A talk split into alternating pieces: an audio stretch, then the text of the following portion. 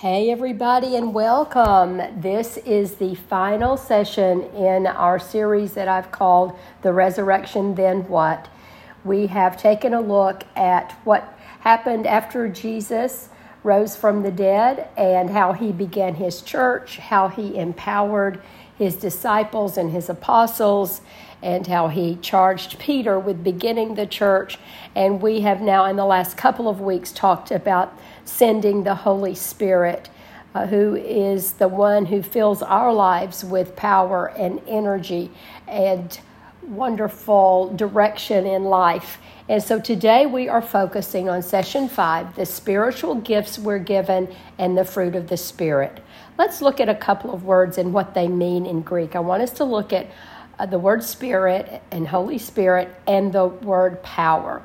Well, the Greek word for Holy Spirit is pneuma. And so that is the breath of God living in us. It's life giving power working inside of us. I love what the Blue Letter Bible says about the Holy Spirit the power by which the human being feels, thinks, and decides. Oh, I love to sit on that definition. The Holy Spirit gives us this power to feel and think and decide according to the will of God. Oh, why aren't we tapping into the power of the Holy Spirit more often? Well, then that word power, the power that the Holy Spirit gives us in Greek is the word dunamis.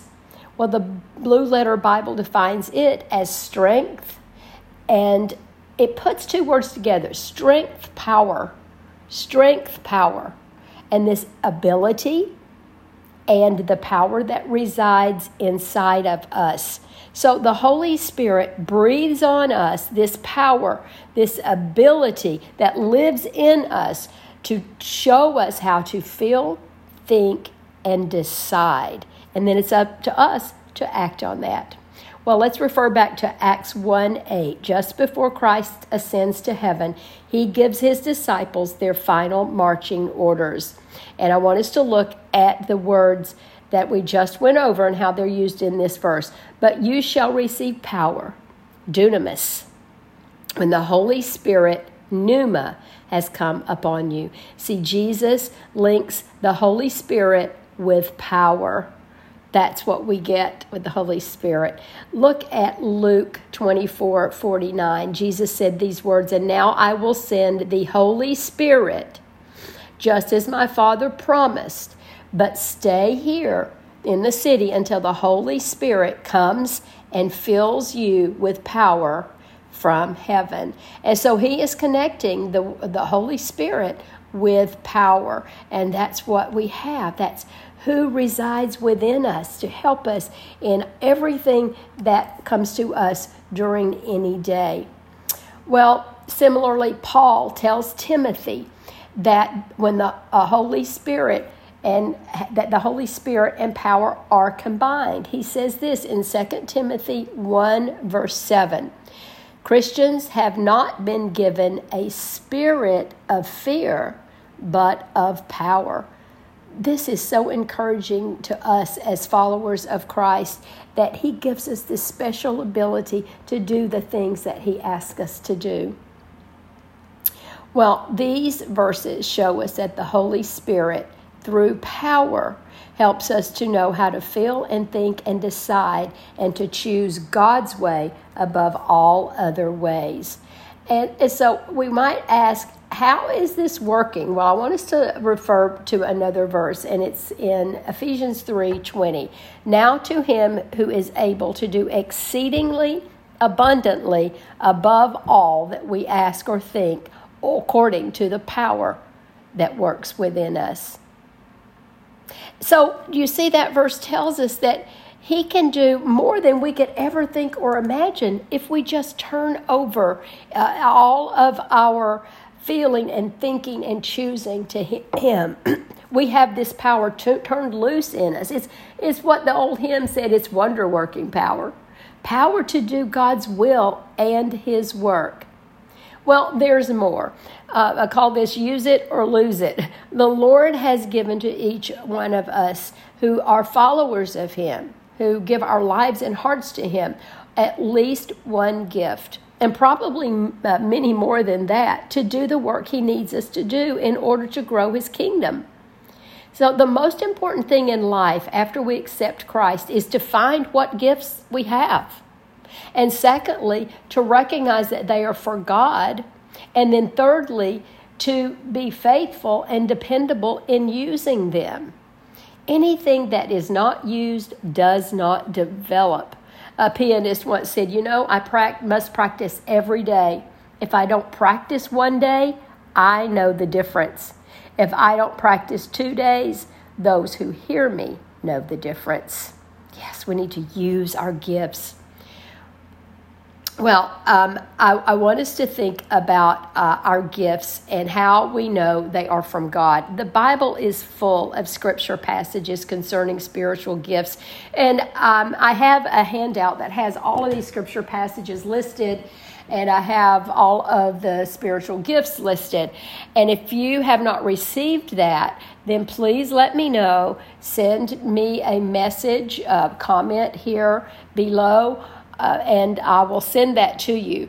Those who have that, refer to that now, and you will see a whole list of spiritual gifts in 1 Corinthians 12, verses 8 through 10.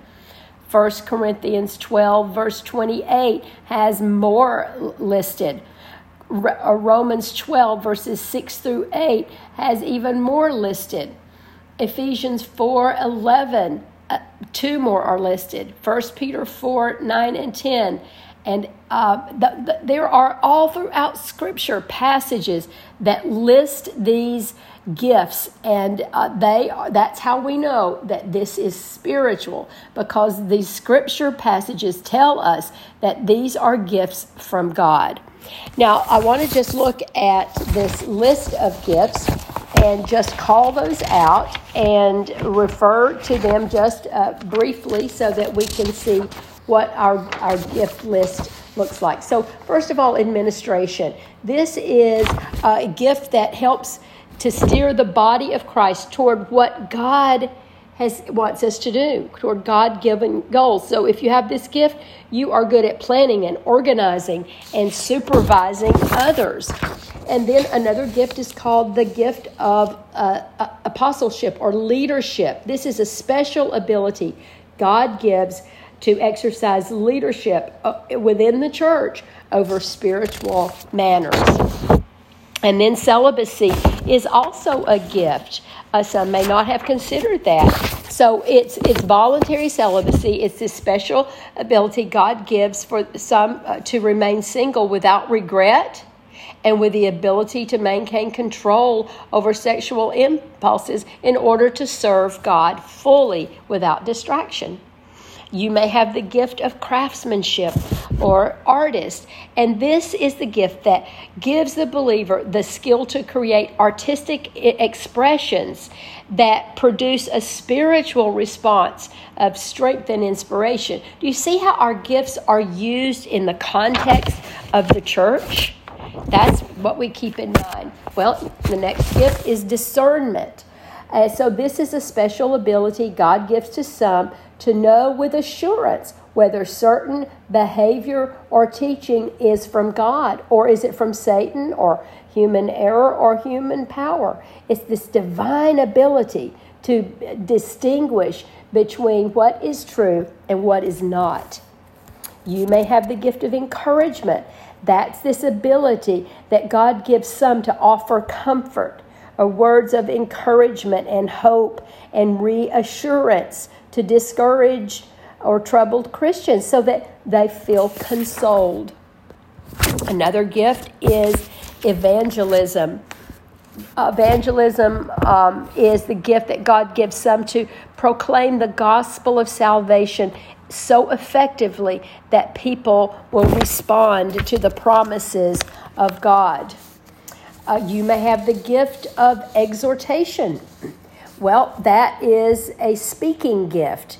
It's the ability to help strengthen weak and, and faltering Christians in such a way that they're motivated to be all that God wants them to be.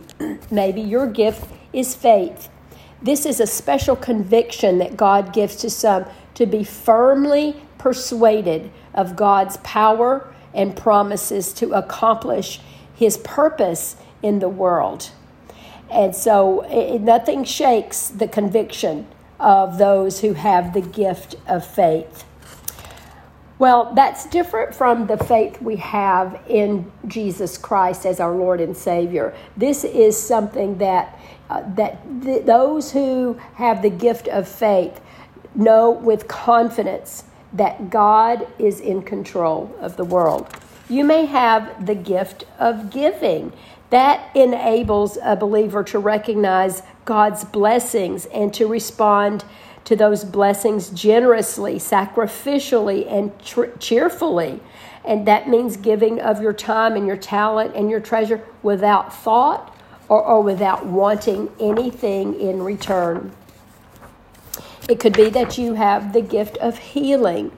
Uh, this special ability gives to some to serve as a human instrument through whom it pleases God to cure illnesses and restore health. And that would be physically, emotionally, mentally, or spiritually, apart from the use of the natural means. So, this divine enablement to be God's means for restoring people to wholeness. That's what, what it is. So, this would be a way that you demonstrate the power of God, not through an individual's own abilities, but you can help bring restoration to the sick and you can authenticate the message from God through healing. See, it's a wonderful way to demonstrate the glory of God if you have this gift.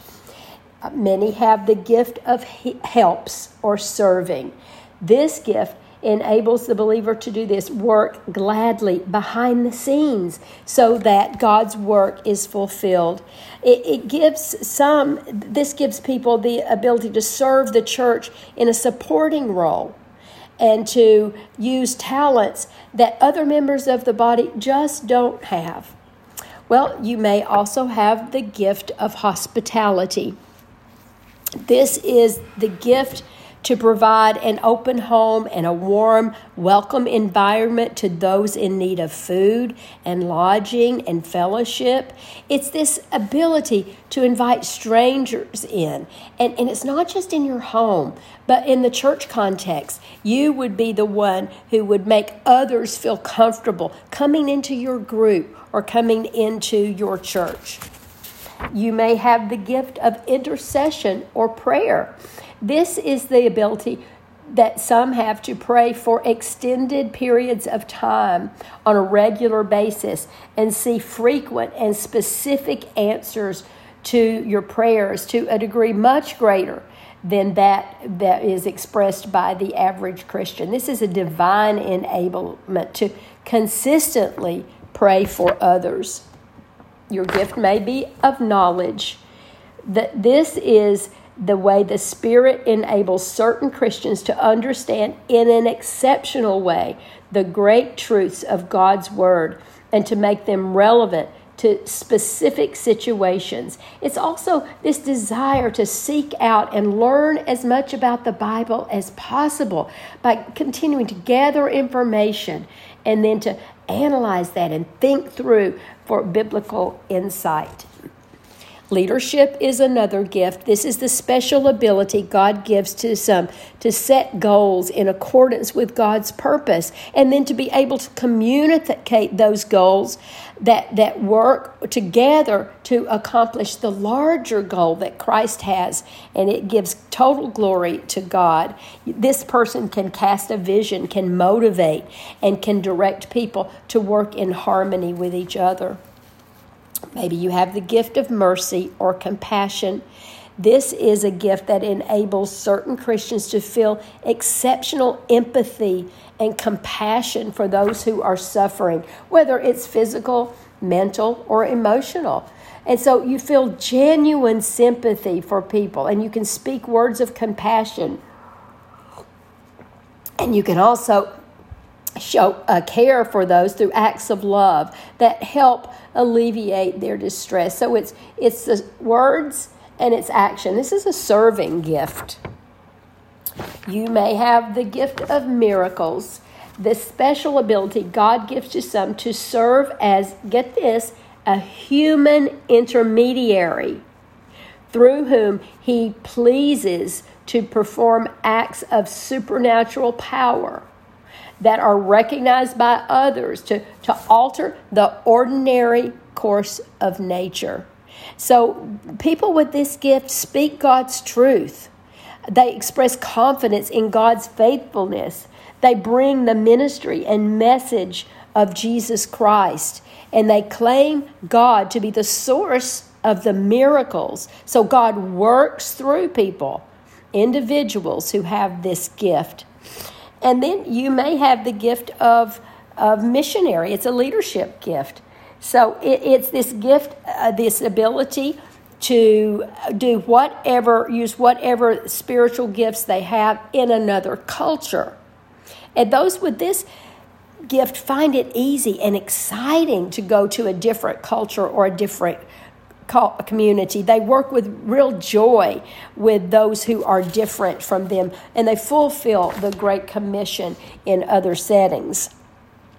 You may have this spiritual gift of music. This is the capability to present personal inspiration to others through instrumental music, through singing, or through dancing. That the God's Spirit enables certain people to praise God in music in such a way that it enhances the worship experience of others. Maybe your gift is pastoring or shepherding, and this gives to some the long term personal responsibility for the leadership and spiritual care, the protection and guidance and teaching of a group of believers. It's nurturing and it's caring for and guiding others. Such an important uh, gift for those who, who are leaders in our church. Some may have the gift of voluntary poverty. That's uh, for some who have this this ability to live impoverished lifestyle to serve and aid others with their material resources. Mother Teresa chose this path. And so it is where one would renounce material comfort in order to give society of their means. And then you may have the gift of, of prophecy. Some have this ability to proclaim the word of God with clarity and to apply it fearlessly with this uh, way to encourage and comfort people. Uh, it's the ability that God gives to uh, apply God's revelation to them in a certain given uh, situation. So they uh, would reveal truth. They would proclaim the truth of God through uh, this in a relevant way, in a timely way. After much prayer and consideration, God reveals truth to them and they speak the truth to others. You may have the gift of teaching. This is a special uh, gift that helps you to explain the truths of the Word of God clearly and to apply them effectively so that those taught understand and learn. To, to instruct others in the Bible in a way that is logical and a systematic way to communicate pertinent information so that others will have understanding of the gospel and they will grow. This is this divine ability to clearly explain and help others to apply the word of God. You may have the gift of interpreting song, uh, tongues. This is the ability to translate the message of one who speaks in tongues. If a tongue is spoken without an interpretation, the speaker is edified. If the tongue is interpreted, it is for the edification of the body. Uh, so it's edified for others. So people with this gift express with an interpretation a word uh, through the Spirit which edifies the body of Christ. Or you may have the gift of speaking in tongues. This is a gift that some have so that they can speak prayer or praise in a language that they have never learned or to communicate a message from God to his people. Well, the special ability God gives to some to speak in a language they haven't learned is is very unique. And so when this is uh, from God, then uh, then you feel edified with it. But the important thing here is that others will feel, feel edified if it can be interpreted. That means somebody else is able to hear and interpret that. Well, uh, the next gift is wisdom. It allows the believer to sort through all of these things opinions, facts, thoughts in order to determine what solution would be best for the individual believer or a community of believers. So, this ability to apply knowledge to life in such a way as to make spiritual truth relevant and practical is such an important aspect for us. We want to seek out people who have the gift of wisdom. And then another gift is uh, this our final one is writing. The gift that gives a believer the ability to express truth in a written form. See, all of these gifts have to do with expressing God's truth, God's wisdom, God's word. This is a form that can be used to instruct and strengthen the community of believers. So, though that is our list of 28 spiritual gifts, and each one comes with special abilities and also cautions about how to use those. You know, there is not any one gift that is better than another, there is not a hierarchy of gifts. They are all individually unique and they are for us to use to edify God and edify others. We're to use all of these for the furtherance of the kingdom. So you might say, okay, I know my spiritual gift. Now what? Well, after we know what our gift is, we want to consider our passion. Our passion is something that draws us to make a difference in the kingdom of God. It's an area of service that we're drawn to with real heartfelt desire. And so we want to find what our passion is so we can be directed to the area where we're going to serve God with this gift because the gift is to be used in a spiritual context. It could be used for personal uh, use also. For example, my gifts are in leadership and teaching. Well, I was a high school teacher for 25 years, and I used my ability as a teacher in that context. My spiritual gift of teaching is used in a spiritual context for the purpose of in uh, reading the Word of God and helping to others to understand that. But to find what you're passionate, you ask these questions What events or actions or behaviors annoy you or make you angry? And then you ask if there were a change, then would God be glorified? And so you begin to use those things that where you have passion about some action in the world and you want to make a difference and that will draw you into where you might want to serve using your gift. You consider what issues you really care about. And then you decide what age group you might want to uh, use your gift in and what gender. Maybe you just want to work with women. And, and if you're a man, maybe you just want to work with men, or, or maybe it doesn't matter. But that those are helpful in deciding who you're going to serve and where you're going to serve. Well, to use your spiritual gifts, discover what you're passionate about. Consider any extra skills you have. Determine how much time you have to invest and find the ministry area in the church so that you can plug in. Well, the Holy Spirit has given us gifts to be used in service, but there is another responsibility from the Holy Spirit. Ephesians 5:18 tells us to be filled with the Spirit. So, filled also means controlled. God has given us these beautiful gifts, these beautiful characteristics in the Spirit, and He asks us to live our lives with them on full display. Galatians 5 22 through 23 gives us this list of the fruit that is supposed to be on full display in our lives. The Holy Spirit produces this kind of fruit in our lives. And then here's the list love, joy, peace, patience, kindness, goodness, faithfulness, gentleness, and self control. Well, living a life of fruitfulness in every season means we exhibit this clear set of characteristics. We, we call living in the strengths of the Spirit. We, that's what we call it when we have our fruit on full display. The more we sow the fruits of the Spirit in the world, the more we're going to reap the fruit of the Spirit in the world.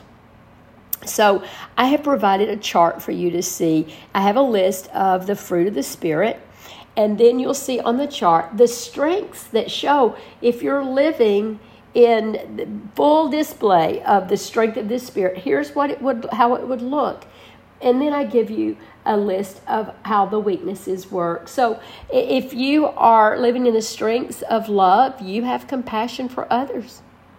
Or the weakness is you're insensitive and maybe displaying a hatred for others. The fruit of joy, you have a song in your heart, you have delight. The opposite is you live in bitterness. You might have peace and it's inner contentment.